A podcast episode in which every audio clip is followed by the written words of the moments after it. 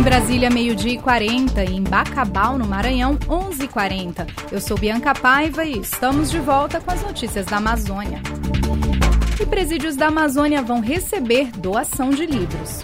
13 unidades prisionais nos nove estados da Amazônia Legal estão entre os 40 presídios brasileiros que vão receber mais de 19 mil livros do Ministério da Educação. A entrega das publicações deve ocorrer entre os dias 19 de janeiro e 2 de fevereiro e obedece à lógica de atendimento das penitenciárias que têm maior necessidade de bibliotecas.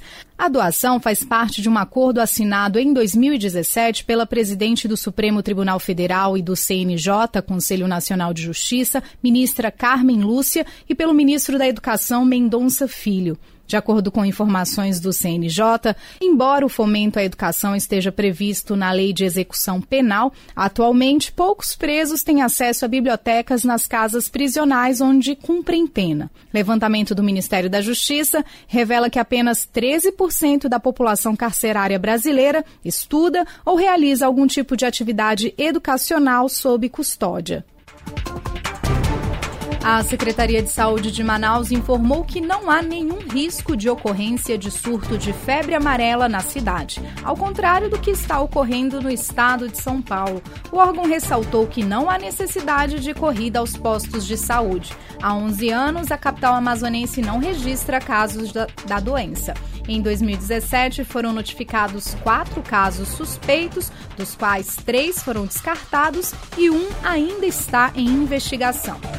Ainda em Manaus, iniciou hoje o primeiro diagnóstico da infestação do Aedes aegypti de 2018. Desde as 8 da manhã, equipes de agentes de saúde realizam visitas domiciliares para analisar possíveis criadouros do mosquito, transmissor de doenças como dengue, febre amarela, zika e chikungunya. O Brasil ocupa o segundo lugar no mundo em casos de hanseníase, atrás apenas da Índia. O Maranhão, por exemplo, está entre os estados com maior incidência da doença. E para chamar a atenção para o diagnóstico precoce, a campanha Janeiro Roxo é realizada em todo o país.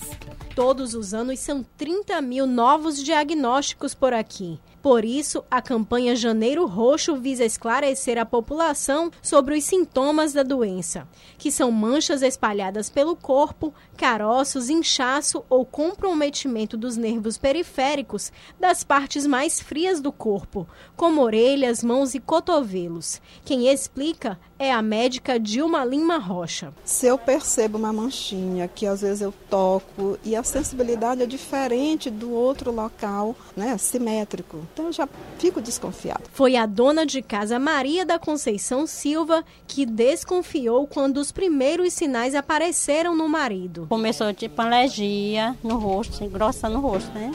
Aí eu desconfiei que era a. Além da doença, muitos pacientes precisam conviver com preconceito, já que a hanseníase é infectocontagiosa e pode ser transmitida por meio de secreções e saliva, por exemplo. Por isso, a importância do diagnóstico precoce.